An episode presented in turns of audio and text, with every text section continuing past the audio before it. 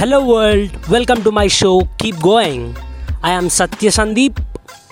So, the motto of this show is to self improve in multiple ways, whether it might be health, communication, focus, humor, and many more.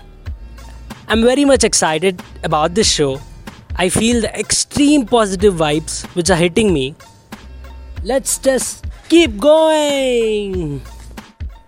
When I started doing this, something really powerful and impactful quotation or phrase, whatever you call it, just strike my mind is that if you can't fly, run. If you can't run, walk. If you can't walk, just crawl. But don't stop, just keep going. We are in an environment like the moment you become a student, the two things which are kept on your head is that writing and reading. The two things which are neglected speaking and listening. So these are the most important things which must be focused, but unfortunately, we are not getting the opportunity to speak and listen, right? So let's do this and let's improve ourselves and make some impact in our lives.